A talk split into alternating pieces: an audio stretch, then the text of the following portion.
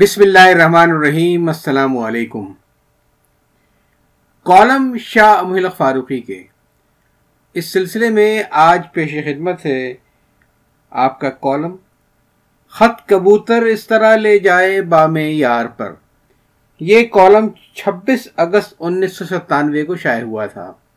آئیے سنتے ہیں۔ آج سے کوئی ایک یا پون صدی پہلے دنیائے ادب کا ایک دستور یہ بھی تھا کہ کوئی شاعر یا سخن شناس اس طرح ایک مصرع دے کر تمام شعراء کو دعوت شعر و سخن دیتا تھا اور خاص و عام تقریباً سارے ہی شعراء اس مصرے پر یک غزلہ، دو غزلہ، بلکہ سہ غزلہ لکھ لکھ کر خزینہ ادب میں اضافہ کرتے تھے۔ ان میں کا منتخب کلام اکثر گلدستوں میں شائع ہوتا تھا۔ کوئی شخص ایک ادھوری کہانی چھپوا کر ادیبوں کو دعوت دیتا تھا کہ وہ اسے پورا کریں۔ بعض اوقات کوئی شاعر ایک سوالیہ شعر یا مصرع لکھ کر اس کا جواب شعر کی صورت میں طلب کرتا تھا، یا مصرے کو مکمل کر کے ایسا شعر کہنے کی فرمائش کرتا تھا کہ سوال و جواب سب مکمل ہو جائے۔ ایسے کئی مصرے اس زمانے میں زبا زد خاص و عام تھے اور اب بھی بہت مشہور ہیں۔ مثلا، اس لیے تصویر جانا ہم نے کھچوائی نہیں۔ اب ہر تکمیل گندہ شاعر اپنے پہلے مصرے میں دو اسباب بیان کرتا تھا، جس کی بنیاد پر اس نے تصویر نہیں کھچوائی پیر لنگڑا ہاتھ لولا آنکھ بینائی نہیں، اس لیے تصویر جانا ہم نے کھچوائی نہیں۔ یہی حال سوالیہ اشعار کا بھی ہوتا تھا، جواب بھی شعر ہی میں دینا ہوتا تھا۔ ایک سوالیہ شعر جو بہت مشہور تھا، وہ یہ تھا خط کبوتر کس طرح لے جائے بام یار پر؟ پر کترنے کو لگی ہیں قینچیاں دیوار پر۔ اس کا جواب لوگوں نے طرح طرح سے دیا، لیکن جس شعر کو قبولیت عام حاصل ہوئی وہ یہ تھا، خط کبوتر اس طرح لے جائے بام یار پر پر ہی پر نامہ لکھا ہو، پر کٹے دیوار پر۔ وقت گزرتا رہا، طرح طرح کی یادات سامنے آتی رہیں۔ آج سے کوئی تیس چالیس سال پہلے کراچی کی سڑکوں پر ڈبل ڈیکر بسیں نمودار ہوئیں۔ ایک اخبار میں ایک کارٹون نظر سے گزرا، ایک ڈبل ڈیکر بس کی اوپر والی منزل سے ایک صاحب اپنا ہاتھ باہر نکال کر ایک لفافہ آگے بڑھا رہے تھے۔ اور اس کے متوازی ایک فلیٹ کی کھڑکی سے چوڑی پہنے ہوئے ایک نازک ہاتھ باہر نکل کر اس لفافے کو لے رہا تھا۔ کارٹون کے نیچے یہ مصرا کیپشن کے طور پر درج تھا۔ خط کبوتر اس طرح لے جائے بام یار پر۔ وقت اور گزرا ٹیلی فون تار، فیکس اور بعد میں ای میل وغیرہ کی سہولتیں پیغامبری کے لیے میسر آنے لگی اور اب چھت کی دیوار پر لگی ہوئی قینچیوں سے پر کٹوانے کی ضرورت رہی، نہ ڈبل ڈیکر بس سے ہاتھ باہر نکالنے کے خطرات مول لینے کی۔ اب تو بس یہی ہے کہ خط لکھیے، ڈاک کے نظام پر بھروسہ نہ ہو۔ تو کسی کوریئر سروس کا سہارا لیجیے، ورنہ فیکس کر دیجیے۔ فیملی پر روپ ڈالنا ہو تو اپنے خط کو ای میل کر دیجیے، ہر صورت میں آپ کا خط بام یار ہی تک نہیں، بلکہ دست یار میں بھی پہنچ جائے گا۔ بہرحال وہ زمانہ تھا آوارہ گردی کا، برے معنوں میں نہیں۔ جب لوگ یار کو پیغام پہنچانے کے لیے مارے مارے پھرتے تھے اور طرح طرح کے طریقے آزماتے تھے۔ انہیں شیری قالب میں ڈھالتے تھے، اب زمانہ آیا دہشت گردی کا، بھلے معنوں میں نہیں۔ جب پیغام پہنچانے کے لیے کلشن کوف کا سہارا لیا جاتا ہے۔ سپریم کورٹ کے چیف جسٹس جناب سجاد علی شاہ کی رہائش گاہ پر فائرنگ یا ہوائی فائرنگ وہ چند روز گزر گئے، لیکن اس سلسلے میں خبریں اور بیانات وغیرہ اب تک اخبارات میں چھپ رہے ہیں۔ اور ظاہر ہے کہ واقعے کی اہمیت کے پیش نظر یہ ضروری بھی ہے اور قابل فہم بھی کہ اکیس اگست کے امت میں اس سلسلے میں چار خبریں وغیرہ چھپی تھیں، جن میں سب سے دلچسپ پاکستان پیپلز پارٹی کی چیئر پرسن محترمہ بینظیر بھٹو کا بیان ہے۔ یوں تو ان کا پورا بیان ہی دلچسپ اور اہم ہے، لیکن ان کے بیان کا آخری جملہ زیادہ توجہ کا مستحق ہے۔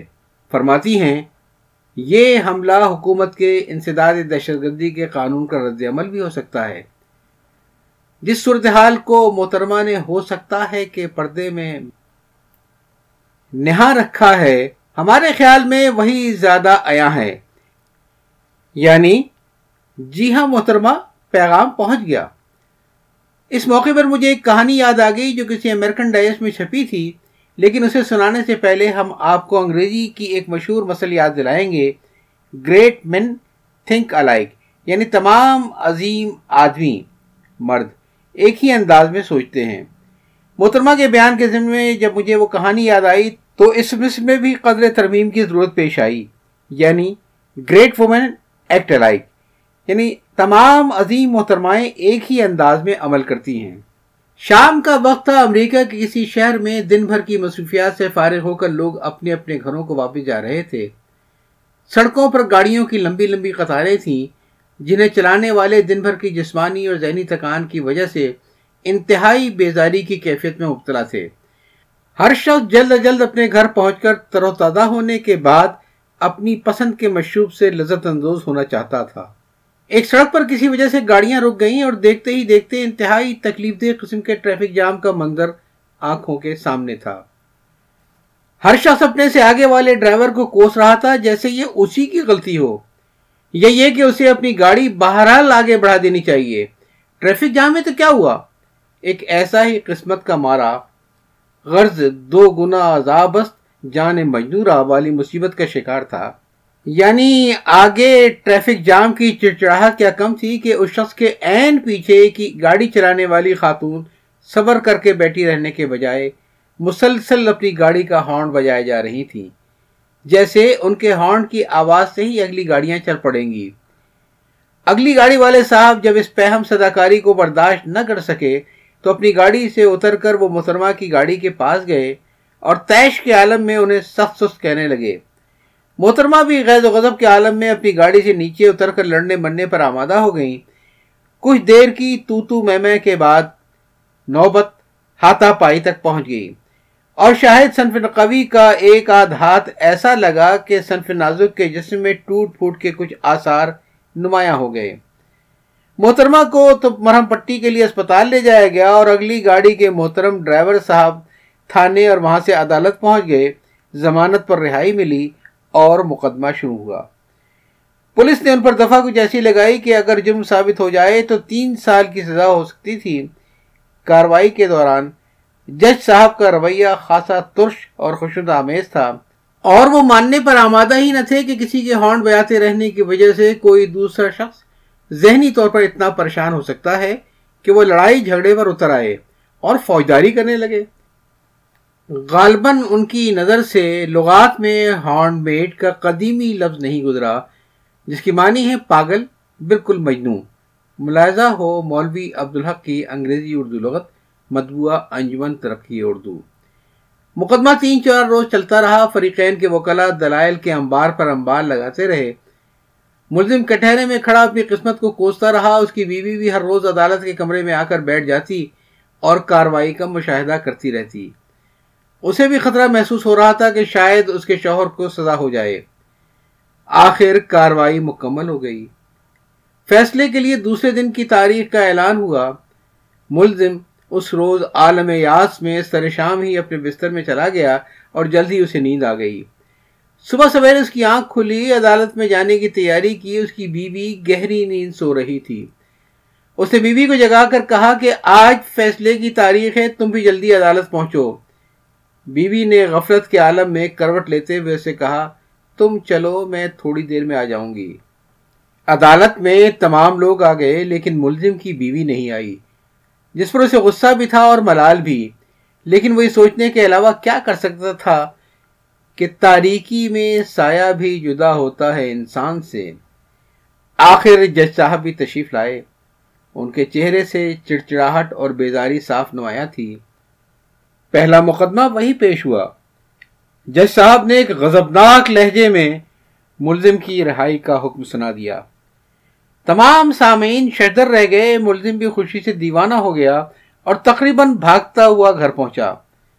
اس کی بیوی ابھی تک گہری نیند سو رہی تھی۔ اسے جھنجھوڑ کر بیوی کو جگایا اور اس سے کہا کہ تم بھی عجیب عورت ہو۔ میں ایک مصیبت میں گرفتار تھا اور تم مجھے تسلی دینے بھی نہیں آئی وہ تو خدا کا شکر ادا کرو کہ جس صاحب کچھ مہربان ہو گئے اور انہوں نے مجھے باعزت بری کر دیا۔ بیوی نے جھنجلاتے ہوئے کروٹ لی اور کہا، مجھے سونے دو۔ میں گزشتہ رات ایک منٹ بھی نہیں سوئی۔ تمہیں کچھ معلوم تو ہے نہیں؟ جب تم سو گئے تو میں اٹھ کر چلی گئی اور رات بھر جج صاحب کے فلیٹ کے نیچے اپنی گاڑی کھڑی کر کے اس کا ہارن بجاتی رہی۔